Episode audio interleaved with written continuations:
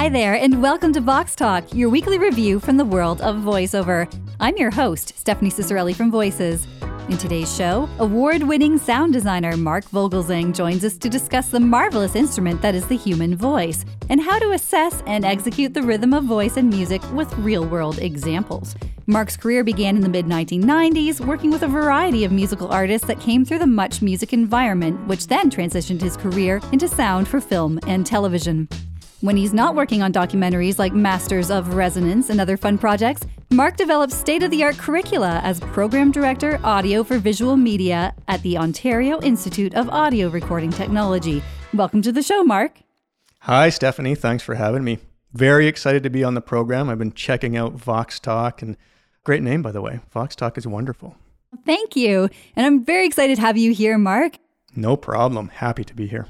So, one of my favorite times of year is when I come to speak to your class at OIART. And thank you so much for the invitations over the last decade to come and do that. It is such a highlight and joy for me. And every time I go there, Mark, I learn something new and gain a greater appreciation for how voice actors and audio professionals can work together. So, one such takeaway, and I know you'll remember this, was around the role of the human voice and in productions. I know that you you see the voice in a very special way and how it interacts with the other elements of, of audio and instrumentation. Do you mind sharing your perspective on that? Absolutely.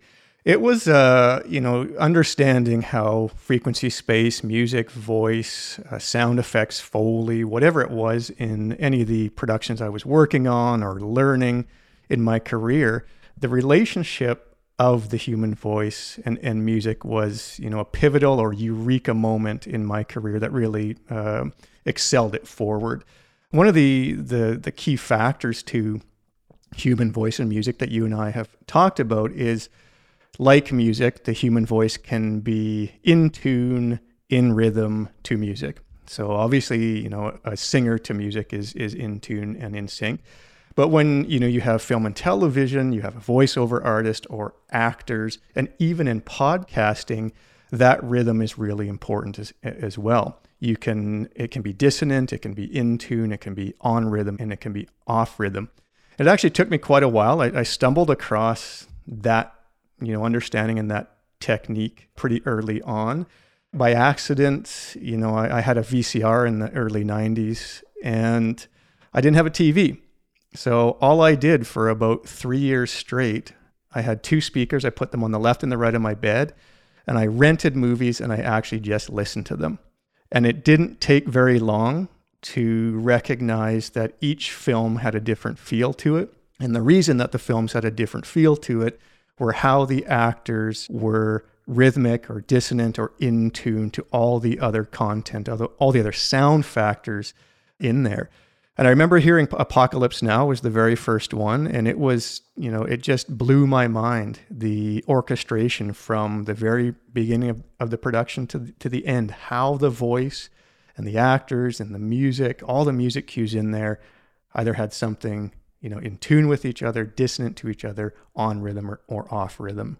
That's really interesting. I know that we've talked on this show before uh, about just the voice and its role as an instrument. And I love how you're finding that music and voice, rhythm, they all go together. Well, what is it about the human voice exactly that has a musicality and rhythm? Great question. So that where I start assessing the human voice and deciding where I can implement it into production in, in rhythm, off rhythm, dissonant, or in tune with everything else is I'll, I'll break it down. So I'll do something with you, Stephanie. I'm going to get you to say the letter V. So I'm going to get you to say like V is in violet. I'm going to get you to say V. Okay, so say V. V. Okay. So in the letter V, if you voice it like V, there's two really fundamental uh, key components to that. One is referred to as the unvoiced element of speech. One is referred to as the voiced element of speech. So the unvoiced elements are sort of the clicks and clacks when you put your teeth on your lips and your tongue on your palate. It's the non pitch version of speech. So if we were to say the non pitch version or unvoiced element of v, we would say f. So we wouldn't engage our larynx. The voiced elements of speech, if we stay with the letter V, would be uh. And you put the unvoiced together with the voiced element and you have v. Now I'm going to get you to do this. So if if you say the letter V without the voiced element, so without using your larynx, try that. it's so hard to do an unvoiced fricative. My Yeah. goodness, Mark! Like this is it's only it's only eleven o'clock in the morning when we do unvoiced fricatives with you here. Okay, so let's try again. What what else can we show everyone, and maybe they can all try too right now. Absolutely. The unvoiced element of V would be it would be an F.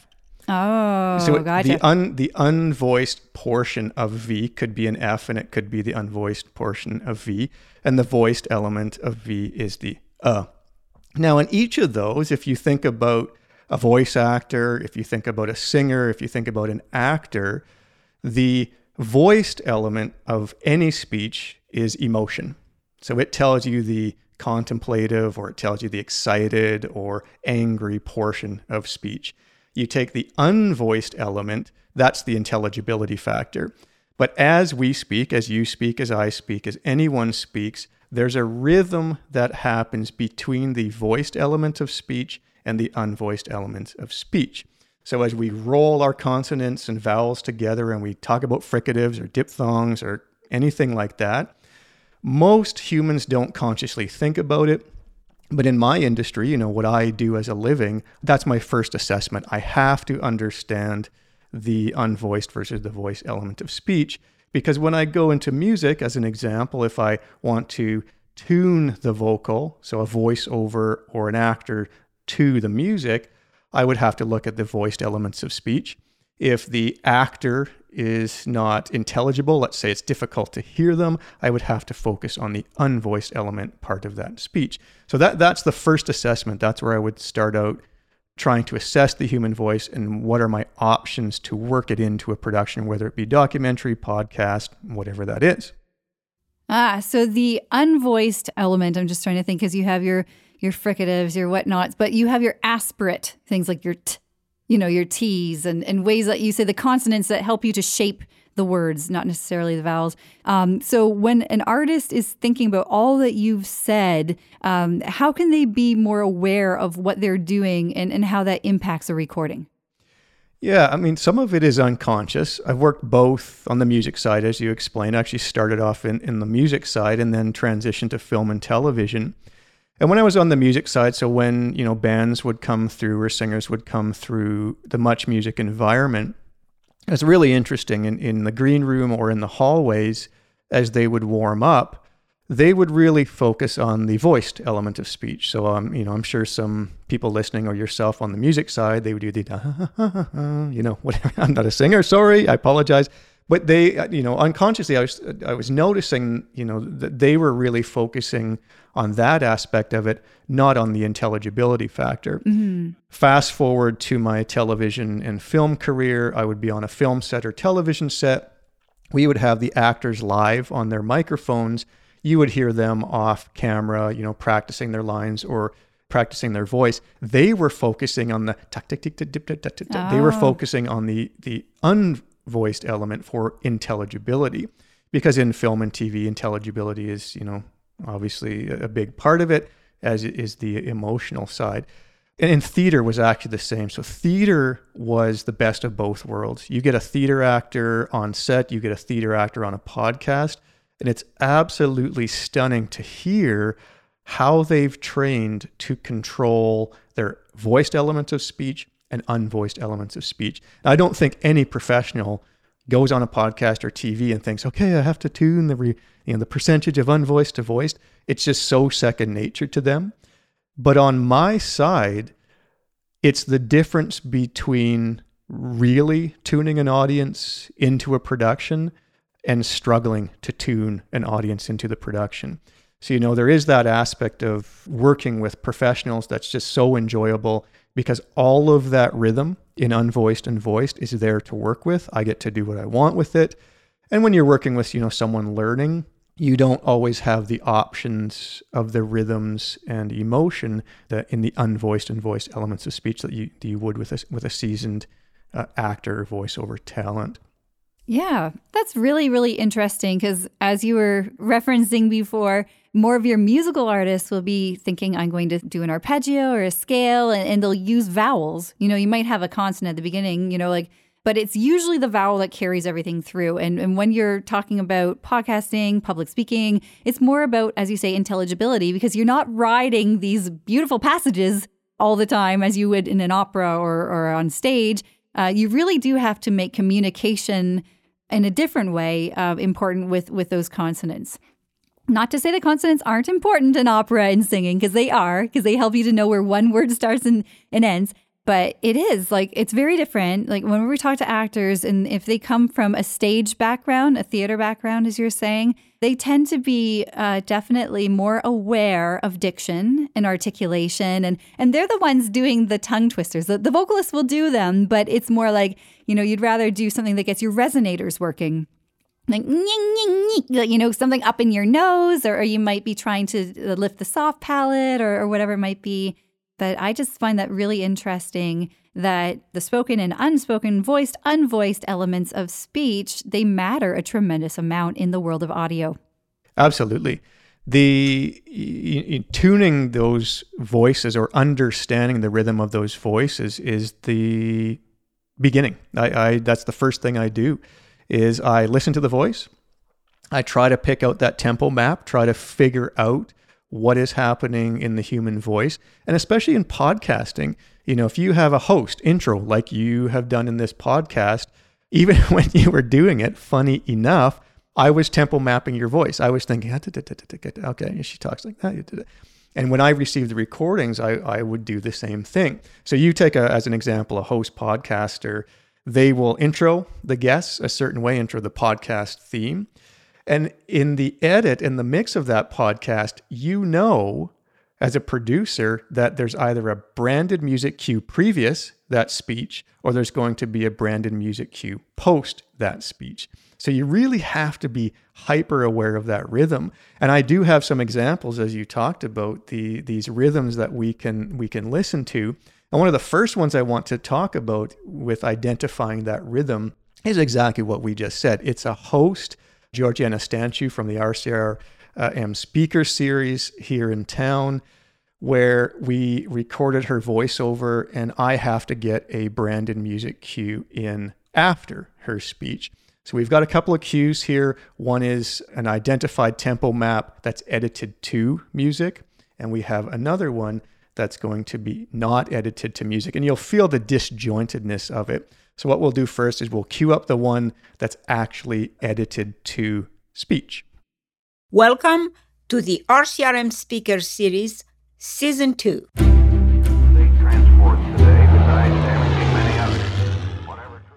Yeah, that was a, a, lovely take. Obviously, she has a nice voice. And uh, when she was speaking, then the music followed. Yeah. So there's that downbeat of music right? The the branded music cue that comes in has a downbeat.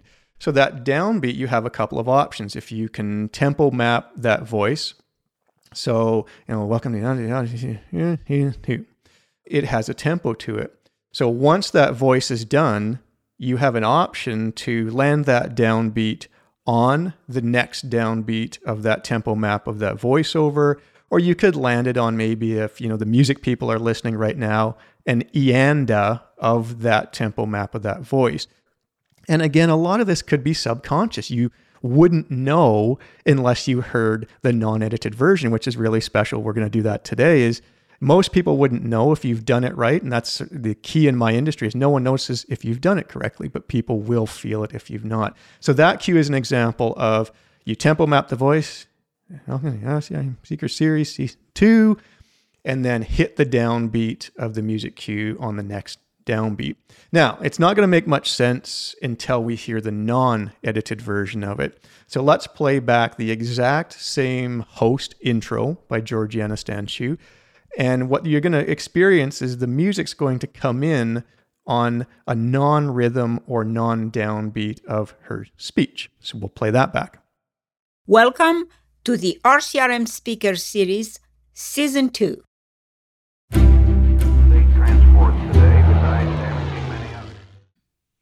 Done. It felt more natural, like someone was just, they've walked out on the stage and it's like, boom, there it is, right? Like, whereas the other one was like, oh, yeah, and there's music. Exactly. So the first one is right on the next downbeat. So you tempo map the voice and you land that down be the branded music cue of your podcast right at the rhythm of the voice. The other one is not on any rhythm. There's sort of a lull there, and you don't know when it's going to come in as a listener, and it just sort of shows up. Now, if you do that once, it's not going to ruin the podcast or ruin the listener's engagement. But if you think about how many rhythms are happening in a 30 to 55 minute podcast when speech is occurring, music is occurring, host, guest, branded music cues, support music cues, and sometimes sound effects, there's thousands of rhythms that are happening just in uh, you know a couple of voices and music. So the audience can get fatigued if the editors and producers, sound editors and producers, are not tempo mapping or thinking about that that rhythm. And what is really interesting about this, uh, something I've sort of stumbled upon as a consultant is in my career is why is this not working? Fidelity wise, these recordings are perfect. It sounds great.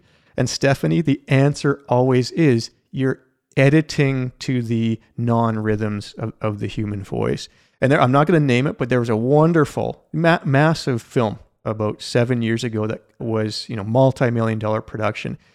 It was stalled because the production couldn't figure out why it didn't feel right.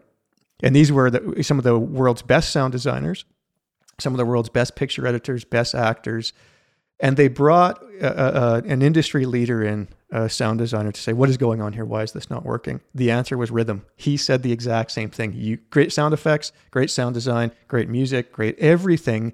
You just have your rhythm slightly off, and it becomes fatiguing quite early. That's a re- really, really important one. So that's a host. That's the example of a host introducing a podcast, tempo mapping it, and then uh, launch launching that music in which is really important. You can disengage or engage an audience just with that simplicity.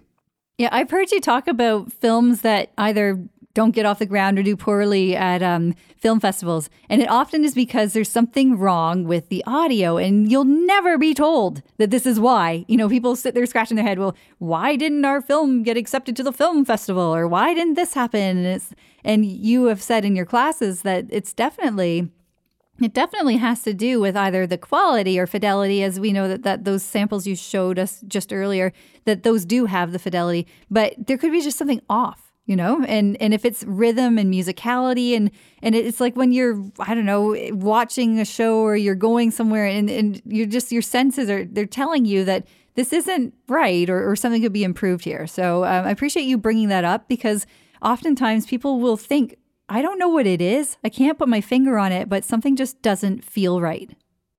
That's exactly it. I mean, that really is my job is why is this not working? Or, you know, bringing me in early as a sound consultant, teaming up and, and, and producing the feeling someone wants is a huge asset to productions. And whether it be, you know, a, a podcast to a feature film, that consideration has to be taken every single time. If you think about a guitar, so the string would be the unvoiced, the, just the plucking of the string, the guitar body, the resonance of it would be the voiced element of speech. Well, if that string is out of tune in relation to the other strings, but the plucking, the voiced is the same, it's still, you know, the string sound is there it just doesn't work. And musicians could tell you why, but the, the human voice and the, that relationship, the resonance of the body of the guitar, is really important in the human voice and with all other sound in any production as well. It's a relationship. All right. I think we're ready to hear some more samples, Mark. Okay. So let's do an example of a live keynote speech. This is a Q&A. So this is at the end of a keynote speech. Gordon Heath, really great uh, speaker, and what it is is, you know, someone walking up from the crowd interacting with the keynote speaker. So this is two people talking, not just a single host. This is at the end of a production destined for podcast. And the same consideration would be taken. You, you, you can map this rhythm between two people talking. So we'll have a listen to the version that's edited to music, and then we'll listen to the, the version that's not edited. Now, I'm going to warn everyone I wanted to make this a bit more difficult, so the second one's not going to be as obvious as the first one. So here's the first cue edited to music. You know, from the Boer War. Okay, there you go. Right on. All right, thank you.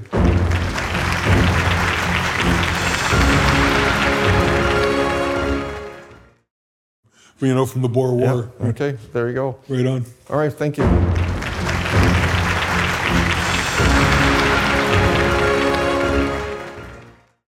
So what what we just heard was the you know the rhythm between two people. Yeah, okay, right on, right on, that type of thing. Dun dun dun dun dun dun. dun. And when two people are speaking, same consideration. What is the tempo map of how they're speaking? What do I have to get in as the next sound event? And that's really an important concept to bring up. It might not be music. It might be a sound effect. It actually might be a, a voiceover that came in over two actors talking the tempo map is really uh, the same consideration. When do I get the next sound event in based on the rhythm of what just happened? The first one we heard, so you tempo map the da da da da da da, and again you can land that outro uh, podcast music cue on the next downbeat. You could land it on a ianda. You know, if we talk about quarter notes or 16th or 8th notes in music, you can land them on those rhythms. The second one we heard was very tight. So, you know, they, they ended speaking and it was too early. And it's the it's the more difficult of the cues to hear. But I did want to, you know, you you have professionals that listen to these podcasts, you have sound editors, you have voiceover artists and, and general public. So I, I wanted to play something a bit more difficult to hear because that's an important consideration. Is that second one is actually a music edit that I wouldn't accept. I wouldn't let out there in the world. It's mu- it's it's not a lot too early, but it is too early based on the rhythm of the last two people that were speaking.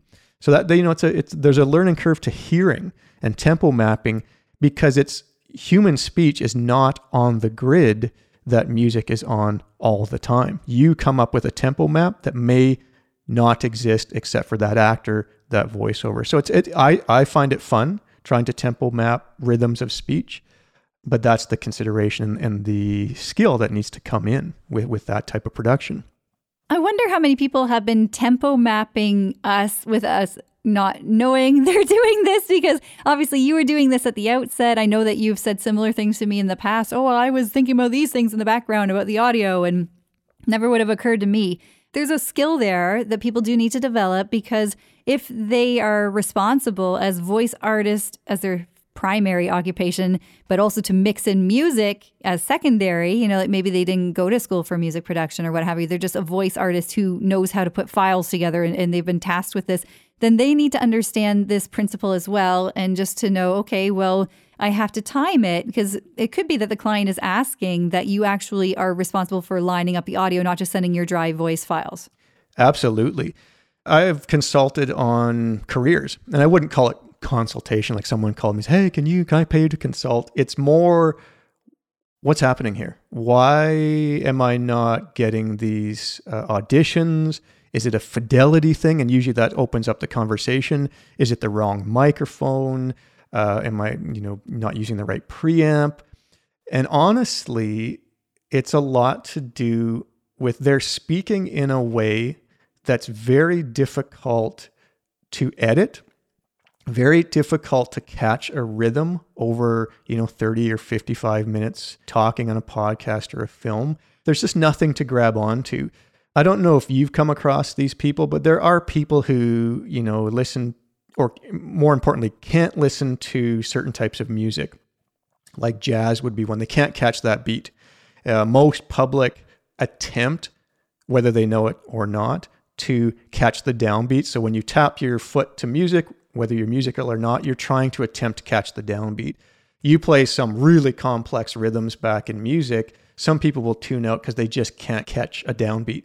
And if you can't catch a downbeat in a podcast, if your audience can't, if your listeners can't in a TV show, if they can't in a film, that's usually the reason that you're not providing some sort of downbeat resolve or downbeat intro or downbeat outro just to really settle that audience into the production, you know, give them something to tap their foot about that outside of music, actual musicians playing, that's my job is to create that rhythm of a production so audiences don't turn it off.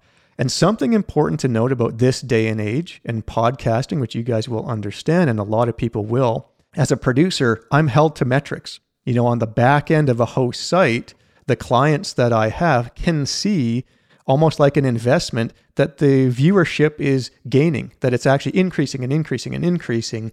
And a lot to do with that is catching the rhythm of your audience. It's not to do with fidelity. It's not to do with Neumann TLM 103 microphone and an expensive preamp. It's to do with rhythm is the, is catching that rhythm. And that's a really important note about anyone who wants to get into this as a voiceover artist, sound editor to actually make money and gain clientele is you're held to metrics and you're held to your audience's engagement and a lot of it is rhythm. That's great to take away. Um, as you were speaking, of course, I was thinking about all the talent who send in auditions on voices every day and and just how when they read from a sample script, the client script, it's their words and, and they have to interpret the client's intent and what they wish to hear from the talent. So the rhythm that the talent delivers the script in or the copy in, it may be a telltale sign to that producer who, like you, would be listening for certain things that you could either say, yep, yeah, that'll work do you know from just a very small 10, 15 second, 20 second sample of a person's voice whether or not they would have the right rhythm to, let's say, carry a documentary narration? Absolutely. I have done it to you, Stephanie. I know. I know. so when you speak live, because I've heard, heard you both recorded as a podcast host, and I've heard you live, you have a what I would call, you know, a slingshot or a rubber band effect where you do this and you resolve on a, on a on a pitch. You do that differently live than you do it in a podcast, but it's it's your brand. You you have a great rhythm. You have a rhythm that, you know, yes, it's a nerdy thing to say, but when you speak, I can hear like, yeah, okay, that would work really well for documentary, that would really work well obviously for podcasting, work well for film because you're supplying naturally uh, which turns into a brand for the production, a lot of rhythms that really meet up with picture edits, as an example. So the way that picture is edited, the way that musician tempos work, as well as how actors speak. So yeah, I do. I I have I've been guilty of you know sitting in a coffee shop and just listening to people, and it is it's really fascinating hearing hearing the rhythms. And that's another comment to make as well is after voice and unvoiced elements of speech, whether it's going to work for voiceover, podcasting, the other side of it is what are the frequencies that they're actually producing? So, you know, are they producing a good amount of low frequencies? Are they producing mid range and, and high frequencies? Because in those, there's a whole other relationship that you have to consider. There's a rhythm in each of those zones low, mid, upper mid, high and there is emotion that comes in in those spaces as well. And that's really the what you have to train for in sound and in voice and what you're doing is what are your rhythms generally? So voiced and unvoiced then you can really get into the nitty gritty and then what are your rhythms in your low frequency mid upper mid and high ranges within all the frequencies that you actually produce and I would say if you really want to work professionally, you're a voiceover, you're a sound editor, whatever it is, you really have to get into that concept. Uh, I know I do a class, a podcasting class with the students, and their eyes are really opened to tuning the rhythms of frequency space. That's a really big, you know, hurdle to get over as a professional, and something everyone should take uh, uh, seriously is is that frequency space and and what you're providing to the to the production. You know, most people are hired for that reason, whether they know it or not. In frequency space, they're providing a pitch and frequency space that uh, belongs to a character and that the audience will enjoy or react to.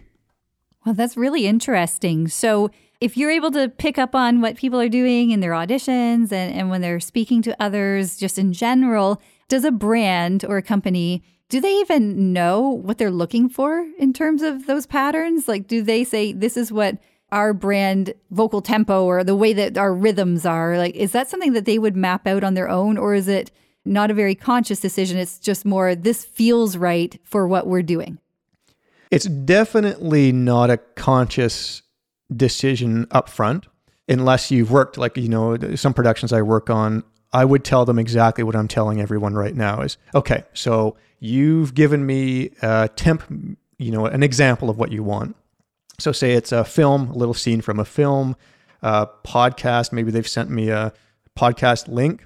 They want it to sound like this. So, you know, part of my job would be okay, assessing that, listening to it. I see what they're looking at here. They're attracted to these types of rhythms. They're attracted to this type of frequency space. Now, I'm not going to go up to them and, you know, give them a report on all of that, but I'll take that into consideration and I'll often educate the client or the uh, team that, you know, this is what you were looking for. Let's let's get nerdy for a second and talk about why you enjoyed the example productions.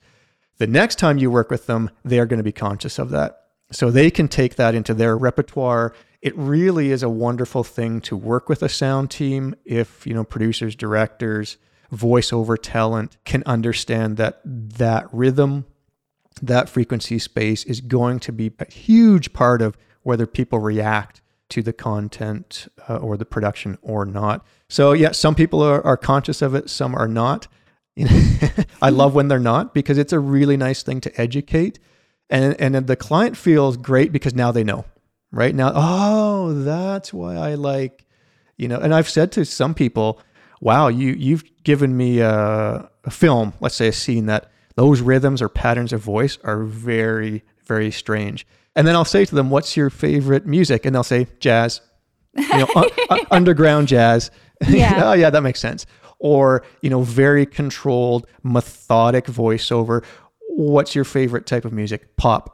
Yeah, that makes sense. You know, country, uh, right on the downbeat and the e end is.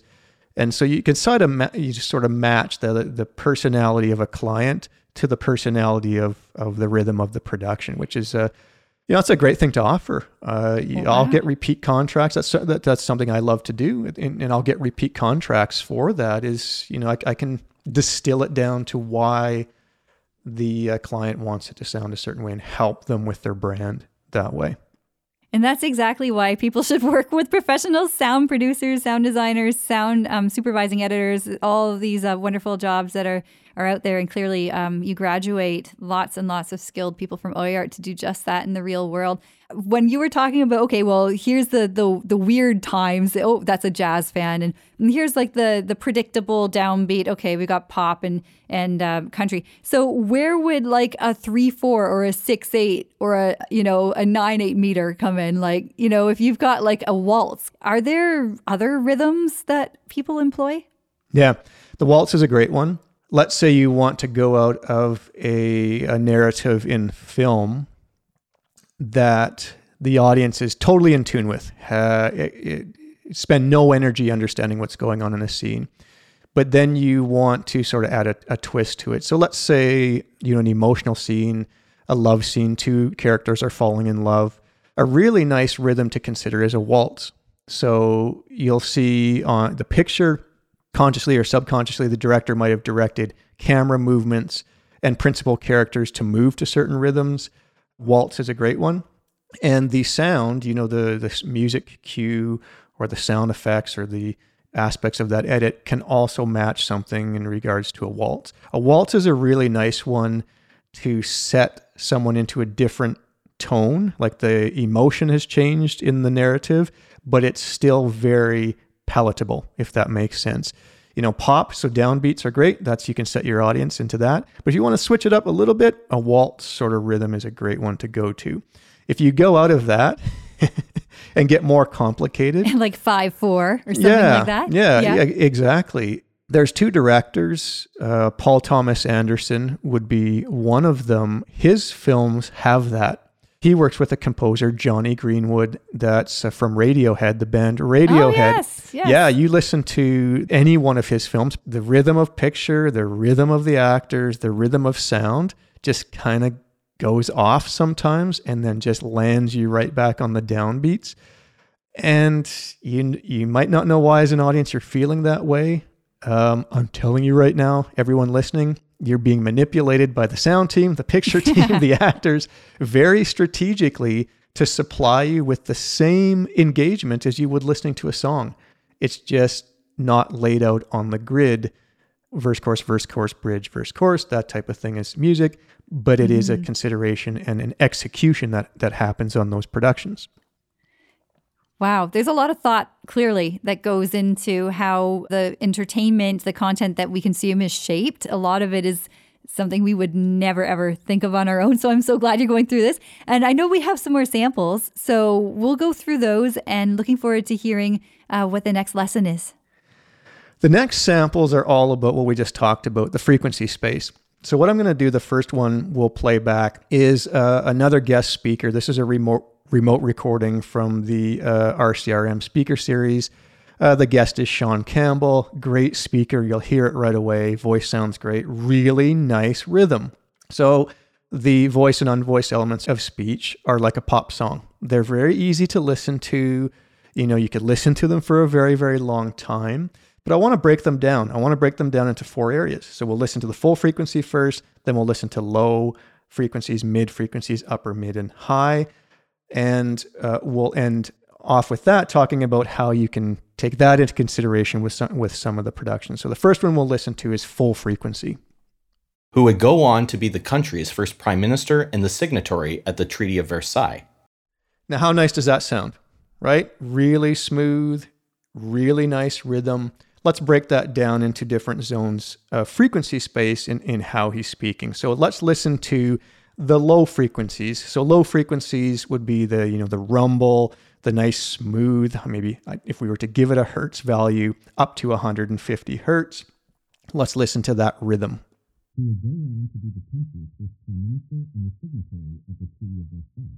So that frequency you you hear, it's very smooth. Um, it's the weight of the voice. It's voiced, so we don't hear any unvoiced elements of speech in that zone. Its responsibility is the engagement, right? It's close to the microphone. It's smooth, um, but it provides no intelligibility. So we don't have any intelligibility out of that factor, but it does have a rhythm. If you listen to it's the right. The next thing we'll listen to is the mid range. So as we move up into the frequency space, you'll start to hear a different ratio of unvoiced and voiced. So we should we should be able to start hearing intelligibly what he's saying in this next mid range. This is, you know, up to, I would say, 460 hertz. Who would go on to be the country's first prime minister and the signatory at the Treaty of Versailles. Still sounds a bit muffled, but we have some intelligibility there. I don't know if everyone can hear it, but in there we start hearing different parts of the vowels and maybe some of the consonants against the rhythm of that low frequency. So they're they're hard to detect, but they're starting to offset from each other. So it's not the same downbeat of each. Next one we'll listen to is the upper mid range. So this is up to about 2500 or 2500 hertz. We should really start to hear some articulation of the voice, high intelligibility factor. Who would go on to be the country's first prime minister and the signatory at the Treaty of Versailles. So that frequency, I'm sure you, you guys have heard it. That's a really nice phone voice. You know, in, in mm-hmm. film back in the day, it's you you could focus on that range a little bit lower than that to to build that phone voice. But you hear there that the intelligibility factor is there, but the weight of it is lost, right? So the rhythm of that low frequency uh, that we heard first maybe is not the same uh, rhythm that's in the upper mid that we just heard.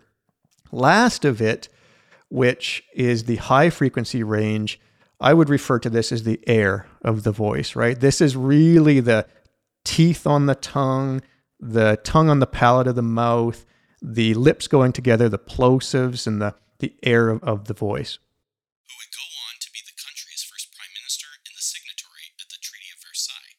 All right, so that's the air. You can you can kind of hear the ratio factor of voice to unvoiced is a little bit different. We're starting to hear a little bit more of the unvoiced. Let's cue up the last of the cues right away. In here, I want to play in that last high range just the rhythm of isolating the letter S.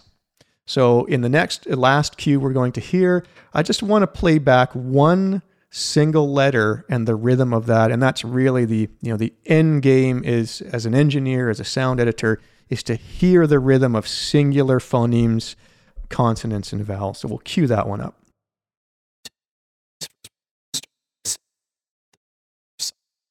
Not very pleasant to listen to but it's a rhythm no different than when you pluck a string with a guitar pick. It has a very fast attack, a high frequency that has a responsibility. And if, as an example, that letter S that we heard, If that's not coming through correctly in a podcast, if it's not coming through in a theatrical environment, if it's not coming through in headphones, that's an issue. That rhythm alone is an issue.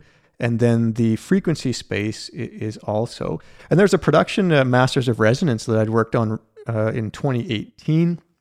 What I just played to you, it was months of determining all of that frequency space and finding the rhythms of the actors to the instruments because Masters of Resonance is based on, you know, two of the most famous drum kits in the world.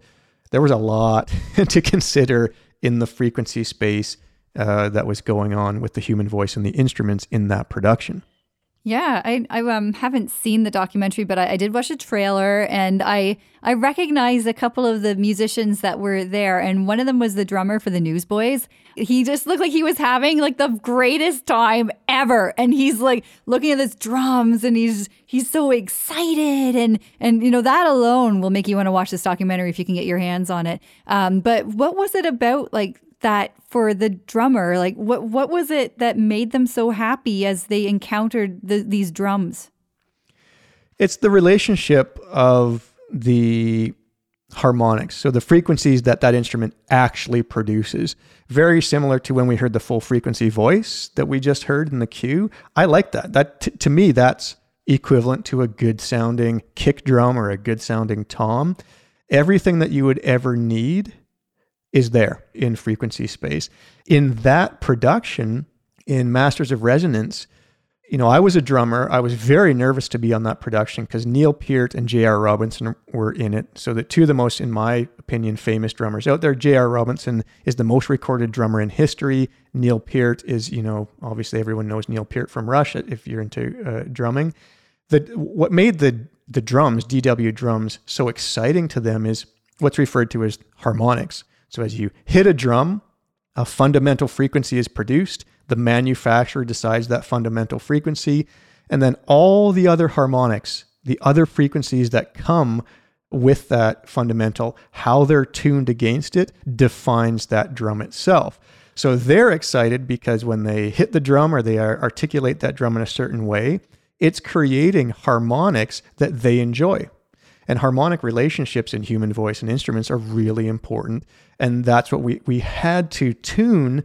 You know, Neil Peart and J.R. Robinson, when they spoke, I was tuning frequency space of their voice to the drum kits that they were playing in that production. So in harmonics, you know, there are good frequency relationships and there are bad frequency relationships.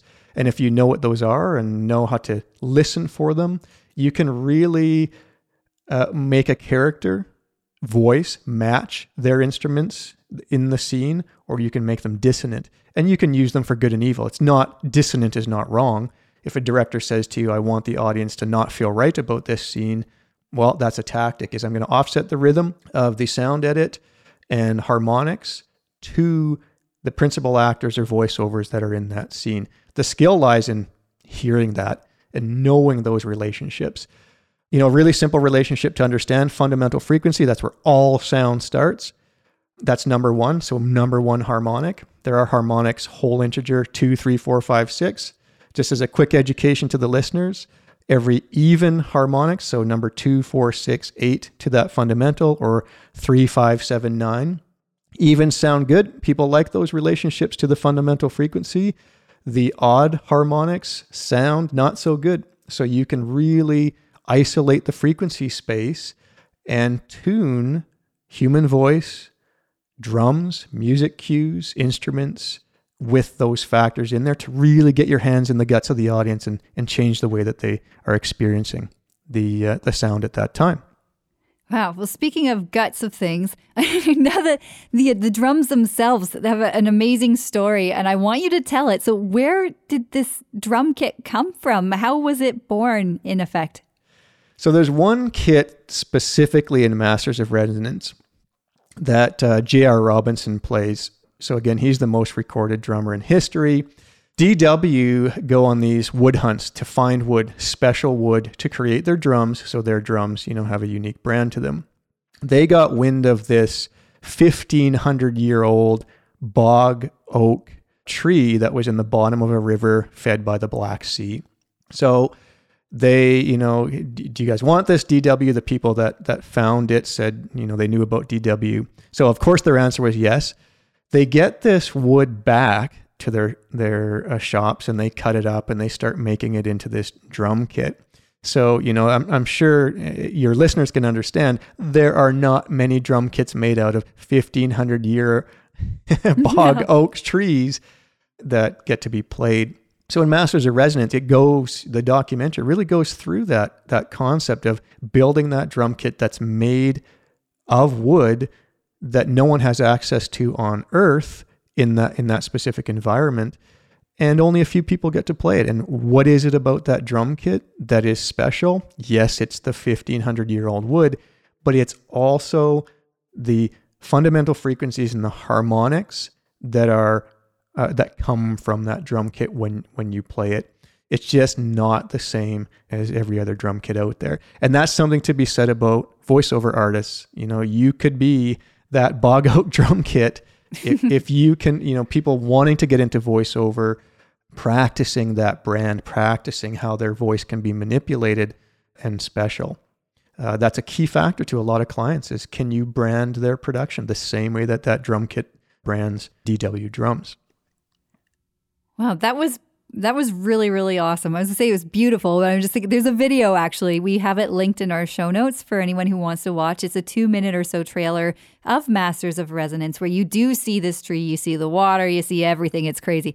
Yeah, just knowing how it was made and obviously like a drum kit is made not born. That's I'm just kind of like trying to think of ways it's been created here. But but the way it was made and the care that was taken in in all that you, you do see that in the documentary as well just someone kind of getting the wood and, and making sure that it's uh, pliable and, and having you know certain parts of the drum kit like you see kind of them unfolded and someone rolling something. And and it's important to to understand that yes this is an instrument and percussion instruments they're great because not only do they help you to they're kind of like consonants like on the end of words like per- percussive like you might think oh well someone's speaking percussively like you know or the all your consonants and so on.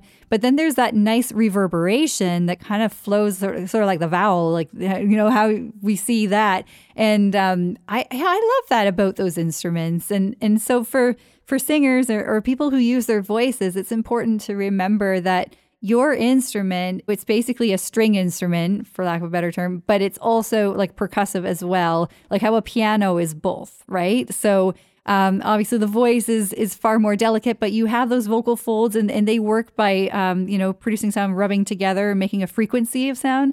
And similarly, when you have these other instruments and there's tension or there's some kind of, of a bringing together of, of these elements, then that's actually how you get the sound that comes out. So um, shaping what you say, um, taking care of your instrument, being aware of how your instrument interacts with other instruments in the mix, which I think is really important. And we've talked about that before. But the voice is literally another instrument in the musical ensemble. So a voiceover, even if it's spoken, still needs to be treated like an instrument.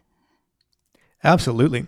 I was going to say that to you because you and I have had you know many talks about that your voice is something you have to take care of and it has something you have to warm up and you it, might be subjective you know some people will like medium warm tea some people will like room temperature water. It's figuring out uh, how to take care of your voice and then how to use that uh, in certain environments especially with direction which is why i have stephanie out is uh, to talk about you know character development and if you have an if you're an evil character or a good character if you don't take care of your voice if you don't know how to use it it's very difficult to do. Something really interesting uh, to let your listeners go aspiring voiceover talent that maybe are at the beginning or mid career one really great thing to do to practice rhythm what we've been talking about today is find a rhythm of speech that you enjoy. But don't think about the rhythm. Just find you know lines of dialogue or characters in film that you enjoy try to, like a cover song, try to repeat it exactly. Then go and find a, a scene or a voiceover that you don't, you know, don't like very much. For some reason, maybe you don't know why it doesn't jive with you. Try to copy that. Try to repeat that. And you know, that's what musicians do. A lot of musicians start off with playing cover songs. There's absolutely nothing wrong with voiceover talent you know, practicing or copying the cover version of uh, other voiceovers that they enjoy and, and lines of dialogue that they don't enjoy. That's a really important aspect uh, to supply sound editors or producers like myself and directors and producers options, right? Twisting it slightly one way or the other. The only way you're going to get there is by uh, practicing the good and the bad parts and, and rhythms of, of speech. Well, thank you for the homework, Mark. I think some people hopefully have been writing down your, your tips and what to try. And, and it's always good to read copy. We we always encourage people to to just do the reading, just pick something up and, and see how it sounds when you speak it aloud, because it's so different than when you're reading something just in your head. So that's I think our conversation today was so rich. But before we go, is there anything that you would like to say in parting? Perhaps maybe just how people can follow your work or, or get a hold of you if that's what you'd like? Absolutely. Yeah. I'm happy to. LinkedIn is a great one. I do enjoy LinkedIn for people getting in touch. Uh, I do have people, you know, why is this not working? Is this okay? Totally open um, to to trying to help people figure out you know, why a production is working or not working, a voiceover recording, why it is or it isn't. Connecting on LinkedIn is great, just my name. You can you can search me out. And I, I generally put up links to what I'm working on there. IMDb is a tough one because there's so much work outside of IMDb nowadays that I include all the, that type of thing on LinkedIn. But I love LinkedIn for that is you can just put everything you're working on and involved in, and then people can sort of uh, track or get a hold of you. And I really do love that. And, and, you know, that's part of why I chose to get into the education side along with still doing everything professionally is I love teaching, right? I, I love uh, opening the eyes of people to the, the power of sound, as, as cheeky as that sounds. But um, happy to help anyone out in that way. And definitely look me up. Wonderful. Well, thank you again, Mark, for being on the show. Thank you so much. Oh, you're welcome. Thank you. And that's the way we saw the world through the lens of voiceover this week. Thank you for listening and for just enjoying what we're doing. It's so exciting for us to hear from you. Um, thank you again for tuning into Vox Talk. I'm Stephanie Ciccarelli from Voices. And if you have any friends who you think would really enjoy this episode with our special guest, Mark Vogelsang, as we talk about everything to do with sound, musicality, human voice, then send them this podcast. This episode is gold. As you know, you can follow us on social. Use the hashtag VoxTalk. I'm Stephanie Ciccarelli. Your producer has been Jeff Bremner, and we'll see you next week. Mm-hmm.